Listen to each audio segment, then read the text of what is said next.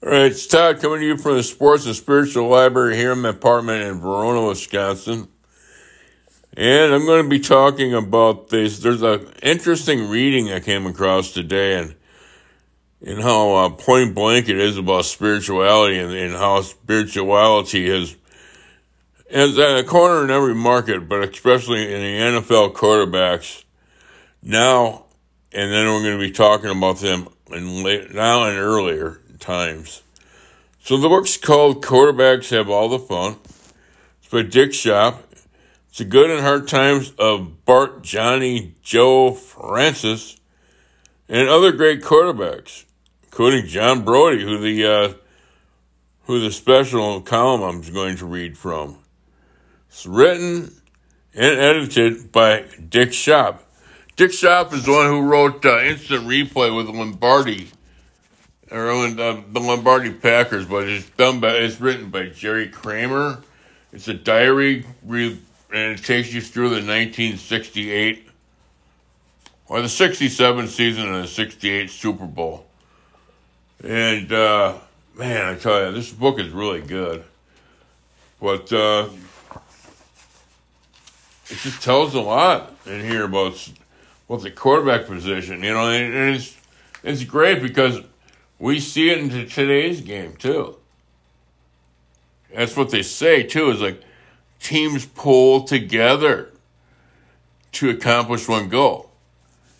You know, and it's amazing because if you see a if you see a rally come through like that, like today, the Badgers were down by the Badgers were down twenty one or twenty one to seven going into the uh, fourth quarter, and they came together as one and they ended up they ended up pulling on a twenty five to twenty one look against against a somewhat tough Illinois team, but the toughest thing they're battling was themselves and being behind by seventeen points. So that's what I uh, that's what I really lo- I really liked that game today. It was fun to watch.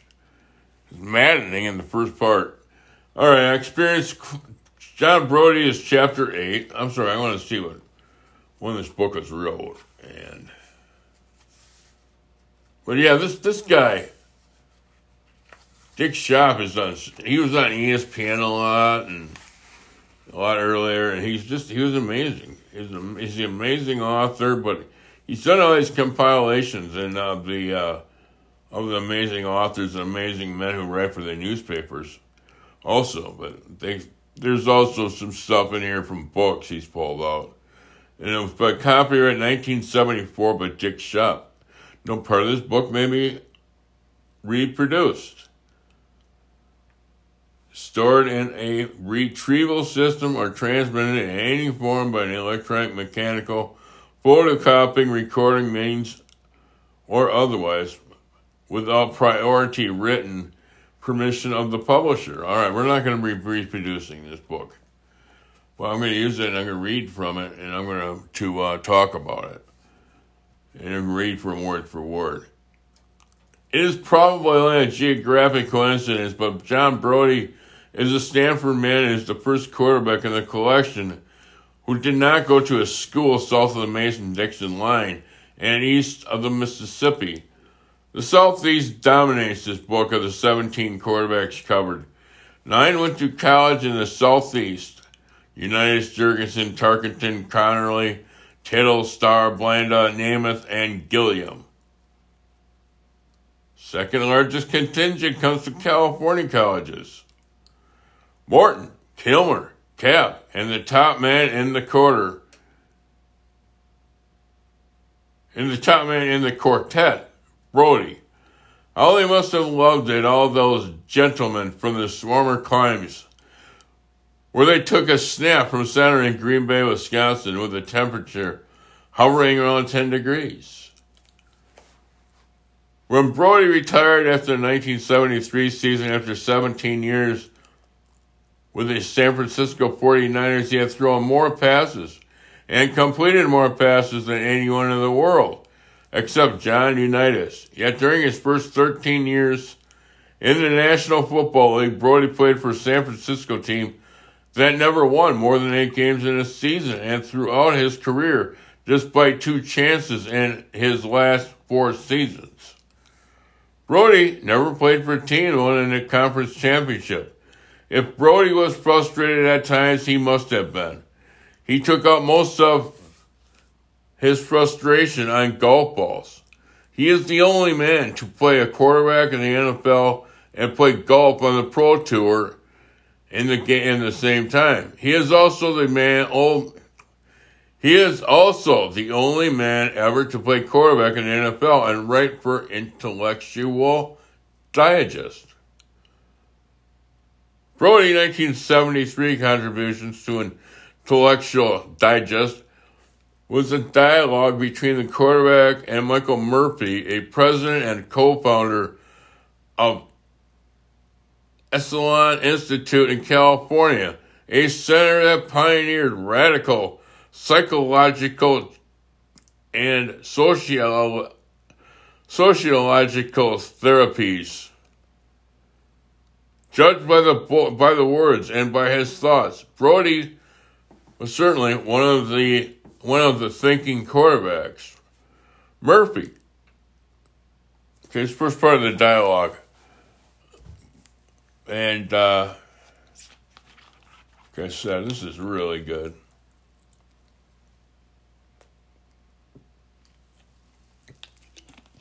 All right, now it's even better when I drink my Pepsi because I can get rid, rid of that dry mouth. All right. Works miracles. Murphy, there were are hundreds of thousands, maybe millions of words written about football. There is a huge amount of talent assembled to describe the game on TV and radios and in sport magazines and newspapers. Supposedly, the best sports writers are analyzing what the game means. Recently, there has been an abrasive and realistic approach like Howard Cosell's, or in books like Jim Bouton's Ball 4. But it seems to me, from, my seat on the five yard line, that there's a lot of games, there's a lot of game that has not been described by all these talented sports writers and analysts. All these all these people are missing something. Brodie, many fans feel the way you do. A great many football players do. I certainly do. There is a side to the game that really hasn't been described yet. That hidden side of the sport you talk about in your book. Things having to do with psychological side of the game. With what we call energy flows and the extraordinary states of mind performing athletes sometimes get into.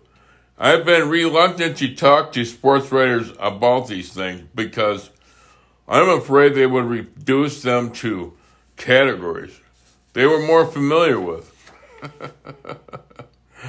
sports writers not being familiar with uh, energy fools, that's called that energy fools is God too. It's just the way it is. What are these people, what are these writers and analysts looking for at when they describe football? Brodie, people tend to look at life and a sport through their own experience and mental categories. When a person looks at a as a game of football, he tends to see a reflection of his own life. If it's mainly violence and getting ahead of our winning at all costs, he'll tend to see that in the game.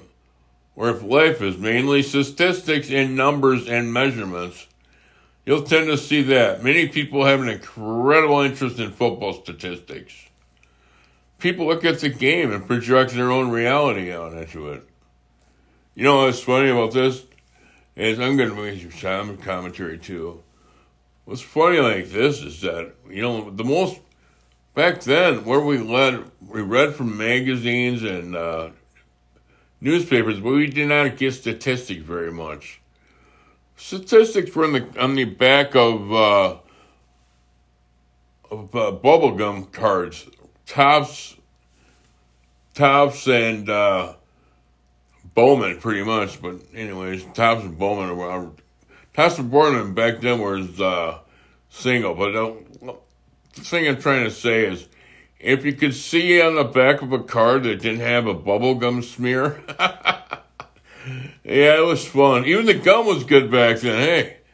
But yeah, that's how I've learned to, uh, that's how I learned to follow football. Murphy. You could say that too. I'm sorry, that's why I learned to follow football statistics. You could say that the two images that dominate our understanding of football now are the now are the beast and the computer. But many of the players, most of the ones I know, resent those images. They know there is more in the game than that. And I think there are many fans who are past those who see past those images and get glimpse of something more. Bam. I love that. I love that. Murphy, can you give Mur- Murphy? Can you give me some examples of the aspects that usually go unrecorded? Some enemies of the game, of the game's psychological side, or what you call energy flows.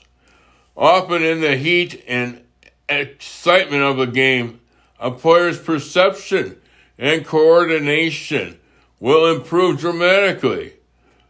At times and with narrowing frequency now, I experience the kind of clarity that I've seen and I've never seen adequately described in a football story. Sometimes, for example, time seems to slow way down in an uncanny way, as if everyone were moving in slow motion. It seems as if I have all the time in the world to watch the receivers run their patterns, and yet I know the defensive line is coming at me just as fast as ever. I know perfectly well how hard and fast those guys are coming, and yet the whole thing seems like a movie or a dance in slow motion. It's beautiful. As time went on, there was more and more books developed on the uh, psychological side of football, and and it was illustrated to the fact too is that how successful it has been, and you know obviously too it it protects players so what we have is a uh, beautiful thing, and we can always go back on it and read books like this that started off.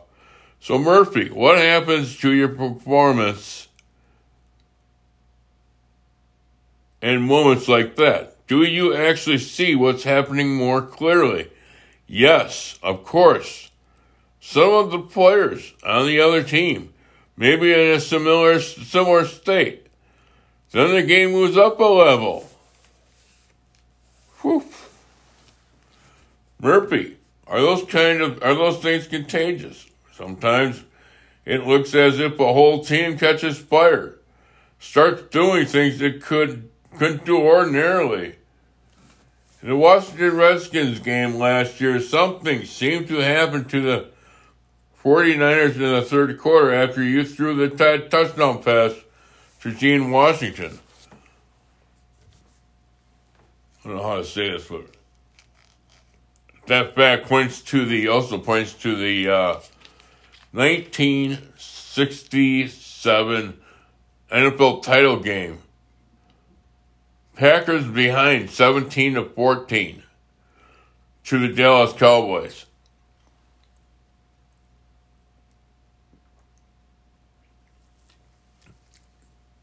And we have all seen that. I believe it was a 68 yard drive in brutally cold conditions. As we know, negative, I think it was like negative 16 as the game went on.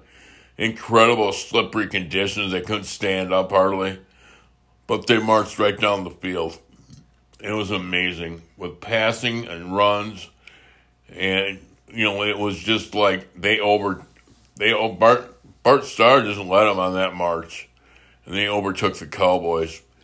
And when they got down to the goal line, they tried to go in for a running play. But Bart couldn't even stand up to get the ball to Chuck Mercein. So he had to eat it. or Mercein got stopped. I can't remember. But in the next play, they ran that quarterback sneak, and nobody knew they were going to run it, including the offensive players, because Bart had called a totally different play. And those guys, Bowman and Kramer, wedged out enough, just enough of a hole for Starr to sneak in for the touchdown. And there was no instant replay back then. So, you know what? It was touchdown, and the Packers won 21 to 14. One of the greatest football games ever. You know, it's still it's funny because it still lives in infamy. It still lives in infamy. It's great. It's great, great stuff.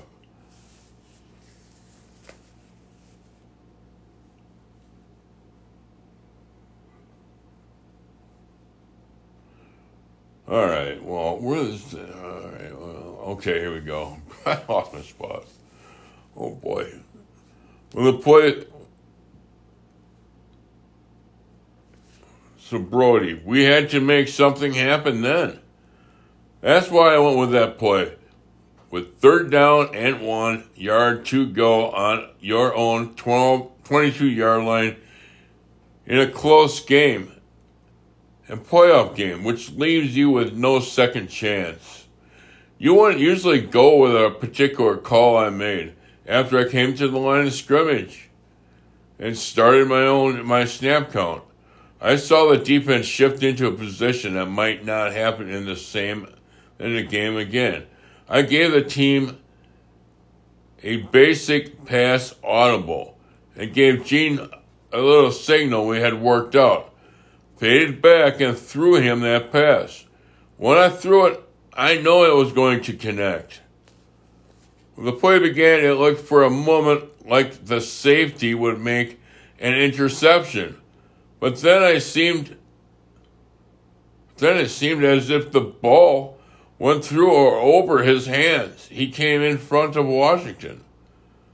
Pat Fisher, the cornerback, told the reporters after the game the ball seemed to jump right over his hands as he went for it.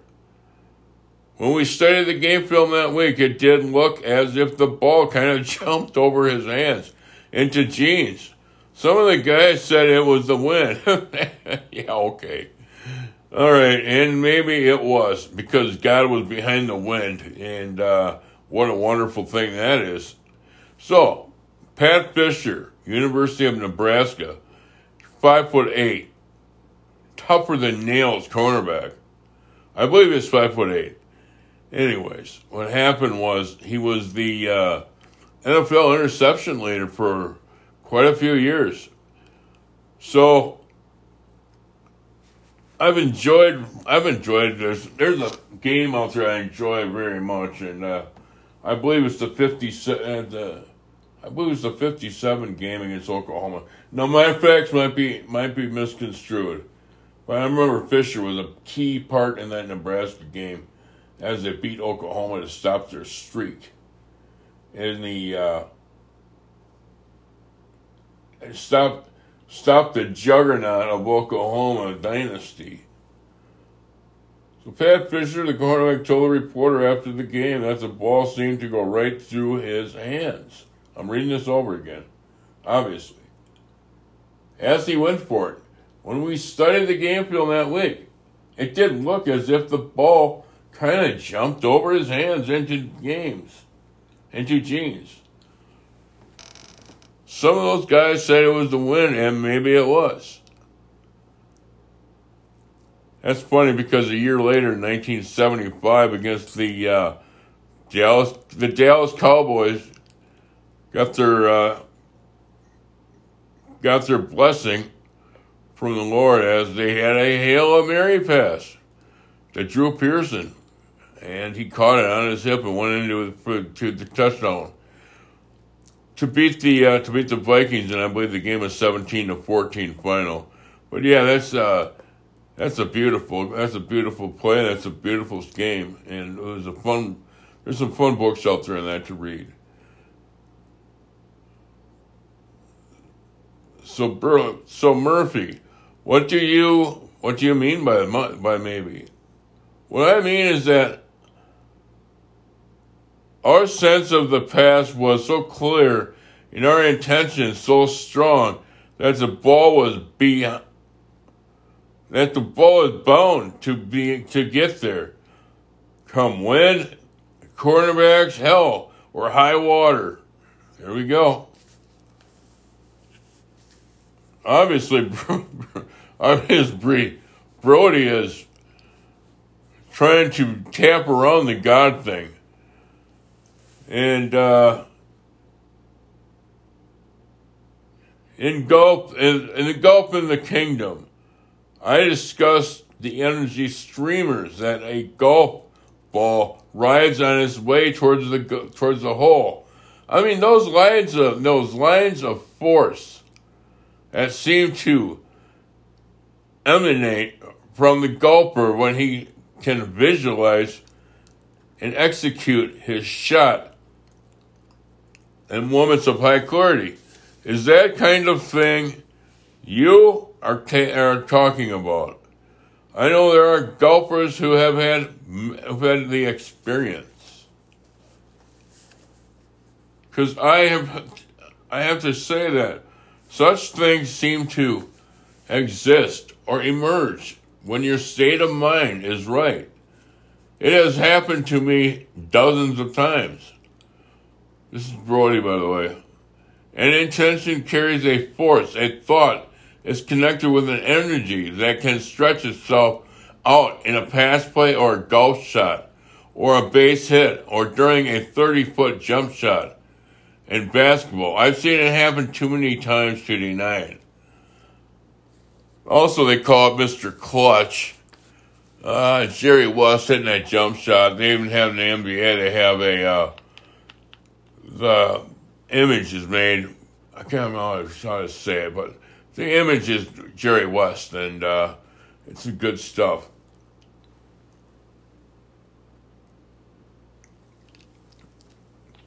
Mr. Clutch.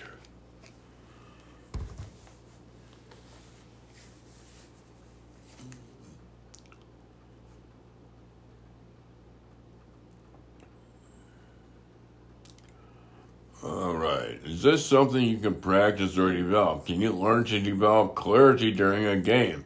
Can you strengthen your intentions? This is Murphy talking. And he goes, and Brodie answers, Yes, pressures that used to get me down don't affect me to the same extent now. I've learned to I've learned to shed certain destructive attitudes when a game is underway. A player's effectiveness is directly related to his ability to be right there, doing that thing in the moment.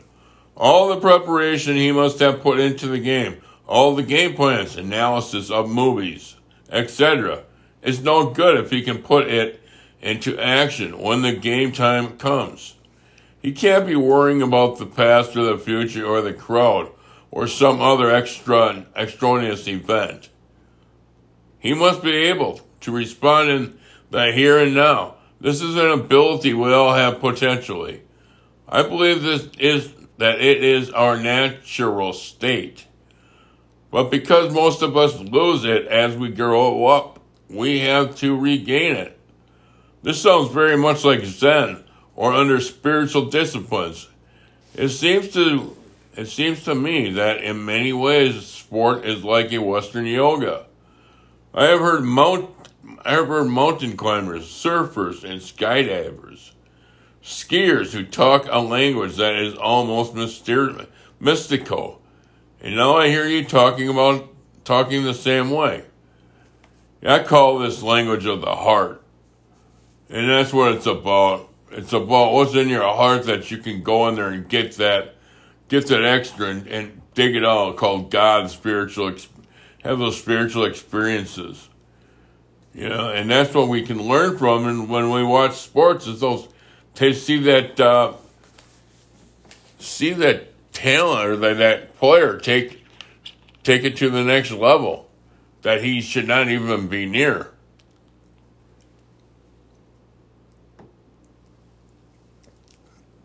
Another example. I'm not going to say the words either because it's pretty nasty. Bucky Dent hit one over the uh, over the big monster in 1979 and 1978 playoffs.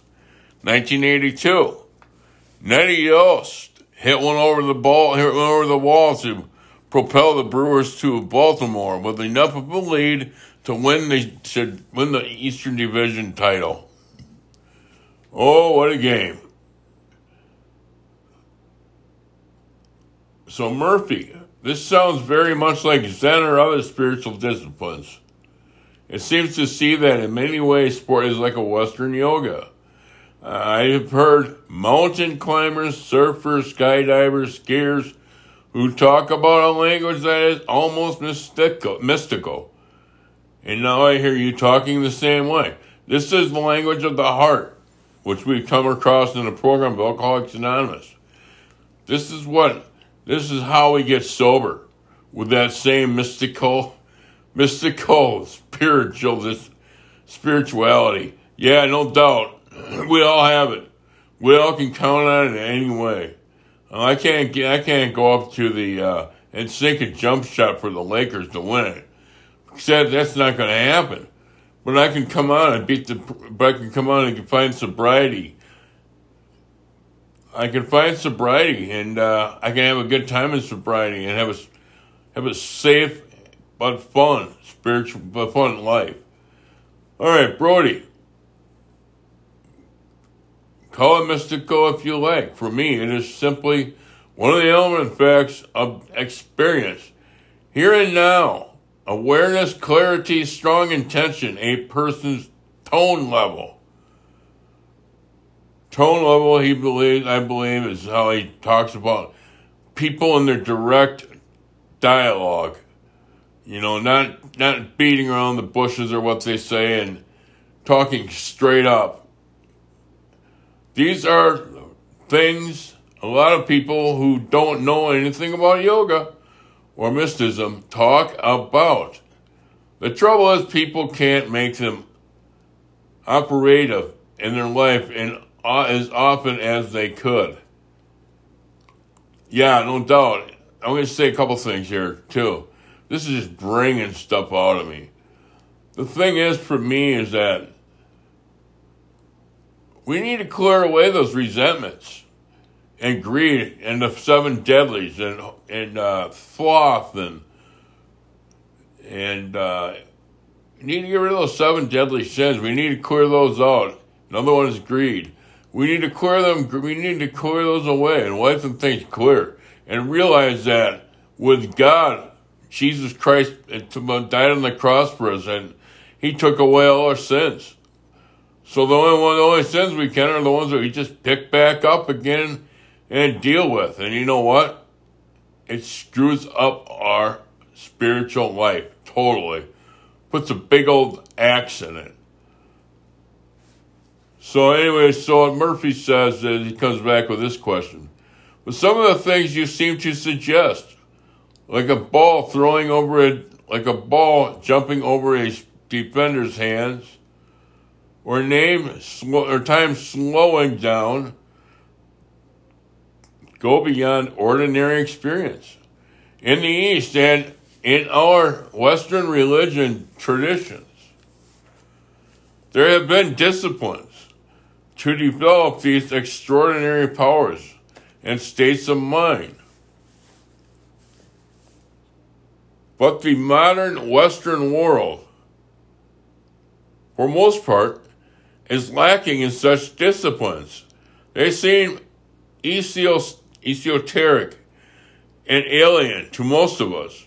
Maybe that is one of the reasons sports writers and sports commentators find it difficult to comprehend the kinds of things you are talking about. All right, there's another one, another example. Kareem has always had, Kareem Abdul-Jabbar always had the talent, and he had the he had the uh, discipline to work on his game. He went and wouldn't have the uh, Muslim, when he found Muslim religion, he took his career took off again and, and just created a. Uh, and he could always find that strength. And you know, and at UCLA is one that took off from, I should say too. He could always find that strength, And uh, he could always find his focus on his teammates and himself.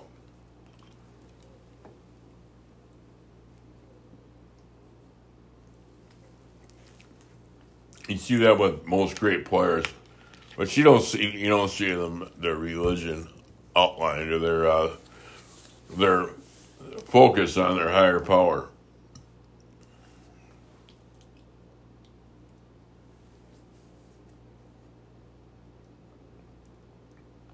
So one of the problems, one of the problems coaches and players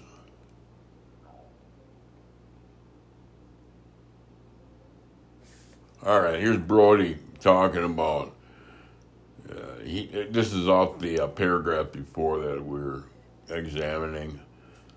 So, Brodie, not only reporters find it difficult, but oftentimes coaches do too. If a player begins to develop methods for timing into these deeper levels, many coaches are likely to criticize or disregard them. Oh, a player often has to be big enough to transcend his coach's limitations, but then a coach has to deal with team owners and even with the fans and the media to some extent. The whole system works to build up certain attitudes and about this way in which a team should be run. Take the computer, for example.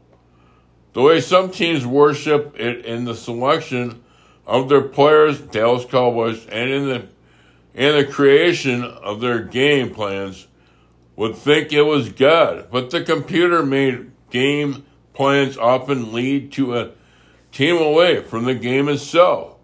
A team with a fixed game plan can be a brittle team if it can't relate to the can't relate a team with a fixed game plan can be a brittle team if it can't relate to the here and now. It can't relate to the here and now of a game. The computer can be helpful too as long as you don't expect too much from it. The same thing is true for certain programs of physical exercise. Exceptions have to be made for the experienced athletes who has discovered training methods training methods suited to his own makeup. A good coach will let him use these methods. A good coach will let him use these methods even if they deviate from the fixed procedures that the coaching staff has set up. We'll go back on this computer stuff. Uh, Tex Schramm is the one who came up with the computer to help in football. Now, Tex Schramm is the one they call, he put together the, uh, he drafted the, the dynasty for the Dallas Cowboys that went from 1975 through the, uh, 1975 into the 80s and 90s. You know the teams. Uh, I know the teams started to uh, started to use it, them, and there's a uh, there's a program out there too that they developed and other teams picked up on it. It's called the Bleds. The Broncos, Lions, Eagles, um, Steelers, and the uh, Chicago Bears. And O is for I don't want to say it's the Bears, but anyways, anyways, let's take a look at the. Let's go back on what I was reading. So Tex Schramm was the one who came up with that, and he's he was a brilliant mastermind of the uh, of the draft, and I believe he ended up selling this uh, this program to other teams in the league. It's a nice way to make some cash. So Murphy one of the problems coaches and players have, and it's a problem for all of us, having a talk about about these things is our language eh, a, about unusual powers. States of mind is so limited. We don't have commonly understand words to describe energy flows, or what you call being clear. I like that.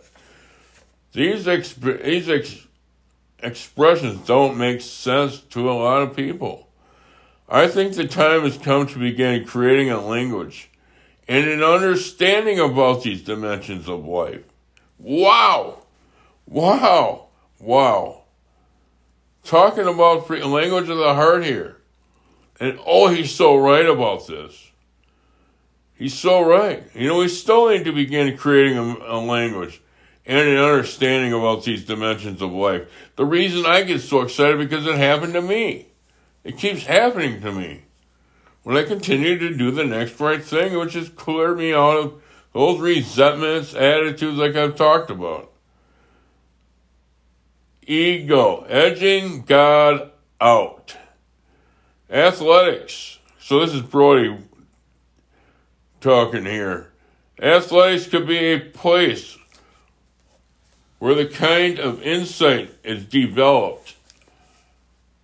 Sport is one of the few activities in which many Americans spend a great deal of time developing. developing their potential potentialities. It influences character. I think so much of our, I think as much as our schools and churches do, but even so, it falls be far below what it could be. It leaves out so much. I would love to see a sports team developed with a mere fulfilling purpose, with a more fulfilling purpose. One place in which you see the prince. I'm gonna go back on this. Check out Rick Warren because he's. Uh, I think his book is called The Purposeful Life. Check it out. Read it. Talk about the same thing, same stuff as we were talking about here. Just a little bit more in the future. One place in which you see principles of self knowledge work most clearly is with injuries. Two years ago, I had a problem with my arm. I couldn't lift it above my shoulder, which is not good for a quarterback. Dealing with that sore arm, dealing with that sore arm led me into the process of self discovery. Getting well meant more than getting soreness out of my shoulder. I found out that my arm's condition was related to a various to a very limited notion I had about myself in life. It wasn't clear anymore to simply play a better game of football. I had to change the way I treated the world, the way I thought and felt, and the way I treated others. Life was larger and more interesting after that. I'm sorry, life was a larger and more interesting affair than I had ever dreamed. Why do you still play football? This is Murphy talking. Why do you still play football? 16 years is a long time. So, once again,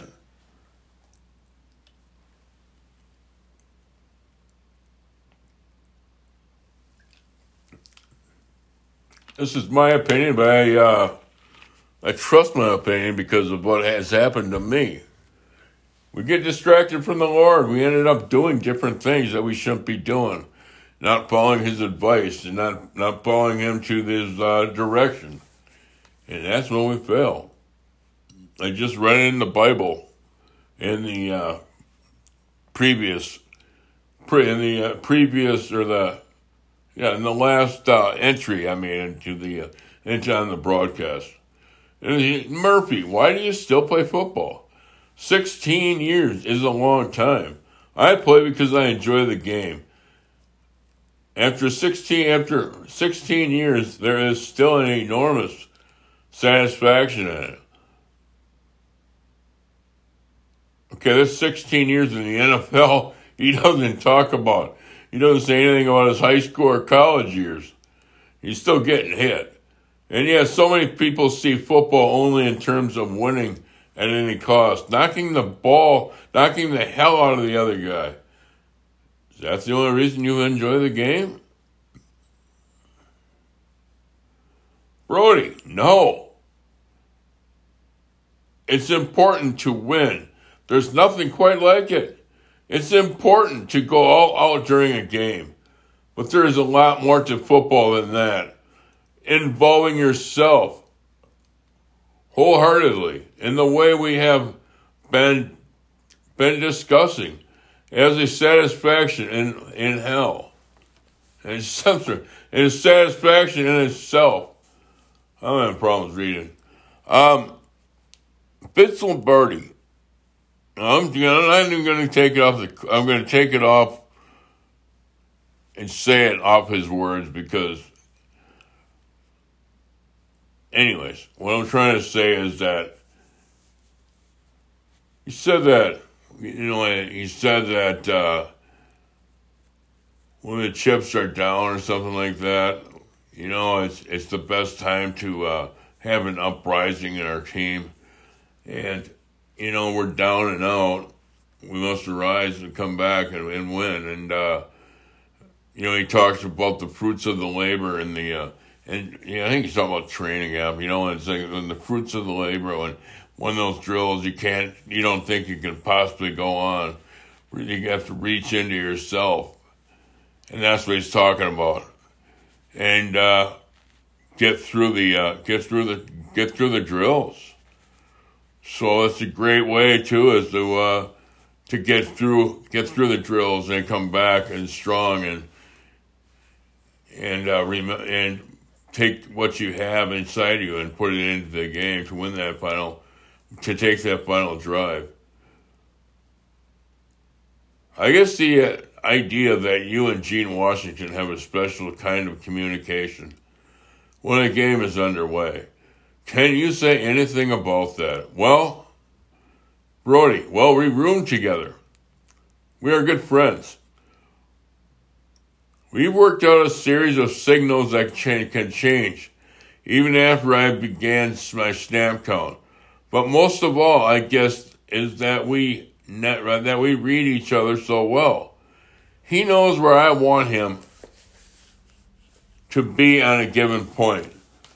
Sometimes he will run a run a set pattern, but in, at other times he has to get a place in the field any way he can. You know, it's like uh, go back again. I'm going to say something again, once again. You know, it's like Johnny. It's like Johnny Unitas and Raymond Raymond uh, Berry had that special hookup. You know, it, it happened in the uh, happened a lot, but it happened in the title game against the the first title game against the Giants when the uh, when the Colts were on sudden death.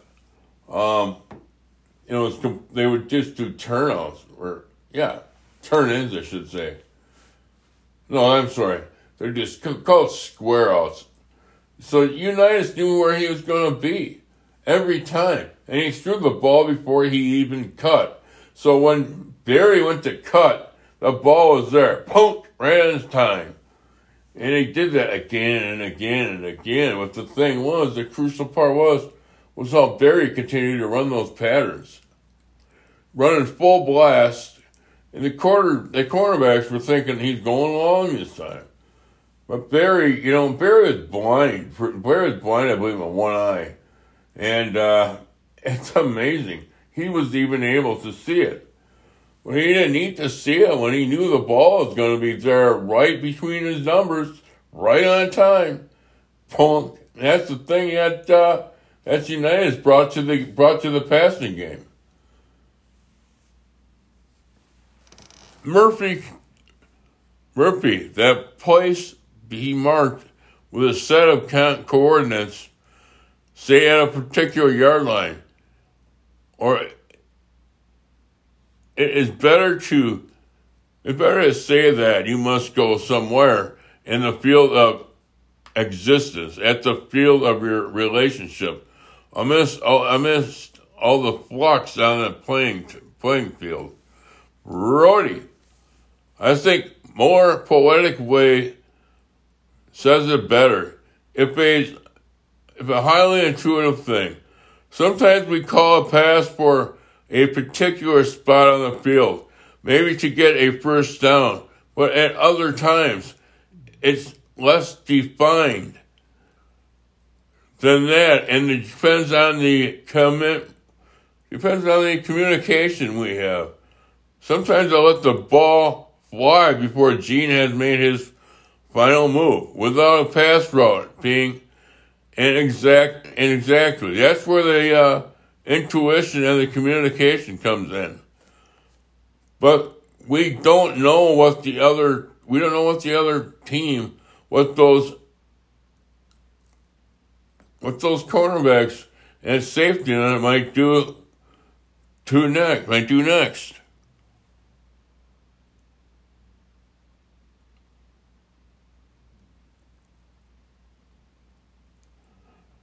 So that's a part. That's a the uh, that's a part of the fun of the game, not knowing what they're going to do. The game never stops. You can never really take anything for granted, at least in most games in the NFL.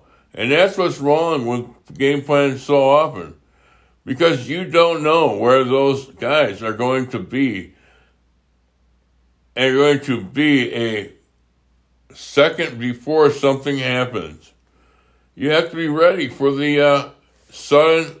You have to be ready for the sudden glimmer.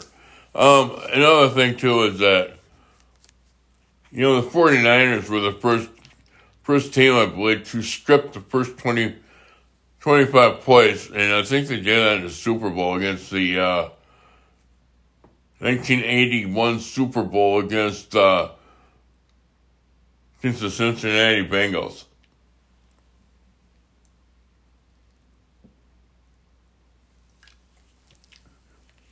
Those 25 plays are highlighted, and you, you know if you know the re, you know the results because they're put down on paper, so then you can go go ahead and call the good plays again.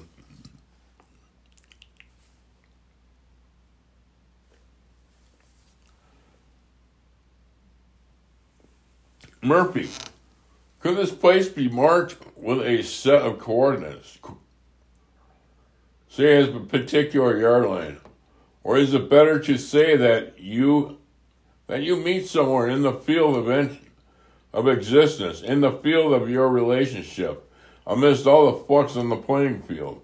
I think the more poetic way to says it better. It's a slightly, it's a lightly, it's I'm sorry, is? It's a highly intuitive thing. Sometimes we call a pass for a particular spot on the field, maybe to get a first down. But at other times, it's less defined. That and depends upon the communication we have. Sometimes I let the ball fly before Gene has made his final move without a pass route being an set exactly. Exactly. That's where the uh, tuition, intuition and the communication come in. But then we don't know what the other team, what those cornerbacks and safety net might do next. I'm just reading this over again because it's so awesome. That's part of the uh, that's part of the fun of the game, not knowing what they are going to do. The game never stops. You can never really take anything for granted. At least in more games, at least in most games in the NFL. That's what that's what's wrong with game plans so often because you don't know where those guys are going to be a second before something happens. You have to be ready for a sudden glimmer. Yeah, I, was, I just reread it. I'm just rereading this stuff because it's just awesome. Murphy, do you ever get the idea after one of those incredible pass completions that there was some destiny to to the play. Something more something more still involved. So something more than skill involved. to me, as a slightly lunatic fan, those are times when it seems as if the script for the game has been written by God Himself, or that it springs from someplace in the collective unconscious. Unconscious. Yeah, awesome stuff. I know God is taking care of us when we we rely on God, and you know it's just it's so important to. All you have to do is seek God. That's all you need to do.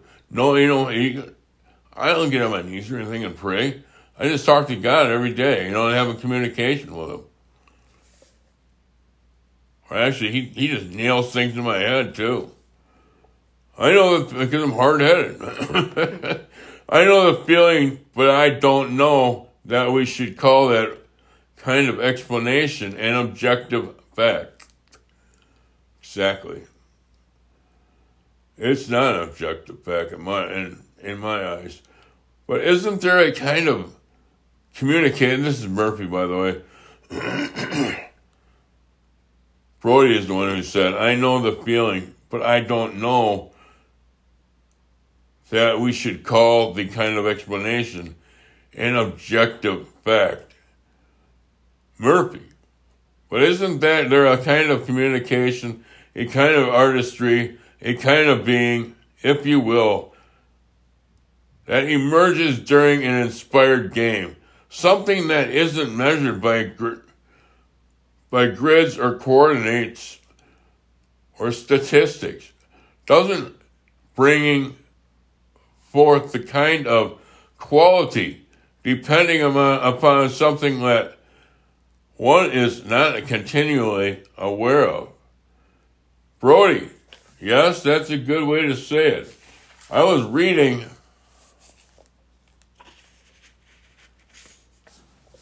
I was reading a statement by Alan Page, defensive tackle for the Minnesota Vikings. The NFL's most valuable player for 1971. The other day, which which he described the comeback or the come down, where a game is over, he said it was a weird, it was a weird feeling adjusting back to reality, to sanity, having to be a person again. I understand that feeling. Life can feel like a box after a game. You can get that, you can get into another you get into another order of reality when you're playing, a reality that doesn't fit into their grids and coordinates that most people lay across life, including the categories coaches, fans, and sport writers, sports writers lay on the game. Murphy, when you are in state, when you are in a state like that, was you must be you must be tuned into an incredible number of energies, of patterns to all those players on both teams, to the crowd. In fact, when you begin your first offensive sequence, you seem to be deliberately turning, you seem to be deliberately tuning into all this. I sometimes get the sense that you are probing the situation before you work on your game plan of attack. Are those opening minutes a time when you are leaving what that game is going to be like. Yes. Brodie, yes. We are toning into the situation and centering ourselves, dropping the nervousness, getting a feel of the game. We may have to drop useless emotional buildup and other distractions. Ego, edging God out. So that's what he's saying by the uh, dropping all the BS, because that's what we cannot get to that next level.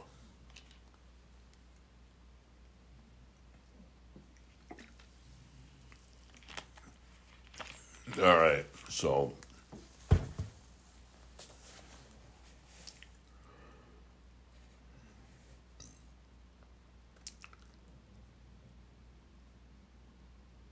So you're at Murphy. So you're saying you have to be both focused and sensitive. An effective quarterback has to have his radar working. Brodie, I equate creativity with awareness. It's a matter of simple knowledge. The more I know, the more I can do. Murphy, but knowing like this is more than the kind of knowing we are supposed to learn in school more than verbal knowing or book, book knowing. It involves a timing into subtle, subtle energies and feelings and forces we can only come to come through direct awareness. Oh, is that good?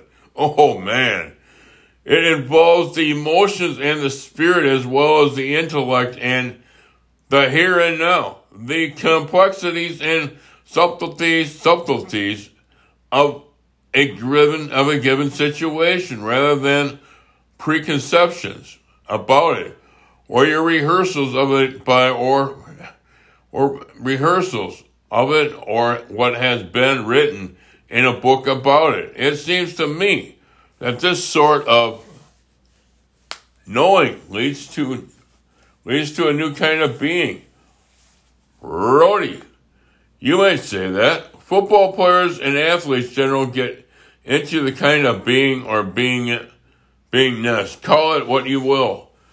More than more than often, that is generally recognized. But they also lose it after a game or after a season is over. They often don't have workable philosophy or understanding to support the kind of thing they get into while they are playing. They don't have the words for it. So after a game, you are some of them coming. To, so after a game, after you see some, after so after a game, you see some of them coming down, making fools of themselves sometimes, coming way down in their in their tone level. But during the game, they come way up. A missing ingredient for most people, for many people I guess, is that they don't have this suggesting philosophy or discipline of a better life. Murphy, in hearing you talk, I've gathered that top athletes are people who are accustomed to to altering time, who are accustomed to a higher to a higher inner to accustomed to altered perceptions of many types and to going with a inner flow of things. But I don't see any of this on the sport pages or in sport books. You hear about it or on the radio and TV programs. Our culture seems to screen it all out, even though with such experience, it is at the very heart of the game of so many so many of us love. Brodie, that's right. That's right. It's a case of experience, experience being ahead of what we can say about it. Maybe if we could talk about it more clearly, we would make it happen more. Sport is so important in creating values in America. It would be great if it would open up those most dimensions for people. It's really what many coaches and players want to do. After all, they want the sport to be more than winning at any cost. They're more than beating people up and making money and getting getting ahead over somebody's else's dead body. But to uh, but to but we have got to break out of this conspiracy to belittle sport and human nature. Wow. Okay, um, I'm going to end this right now. But nobody else has told you they love you today, I do. And thank you for listening to this to this podcast. Outstanding. Thank you.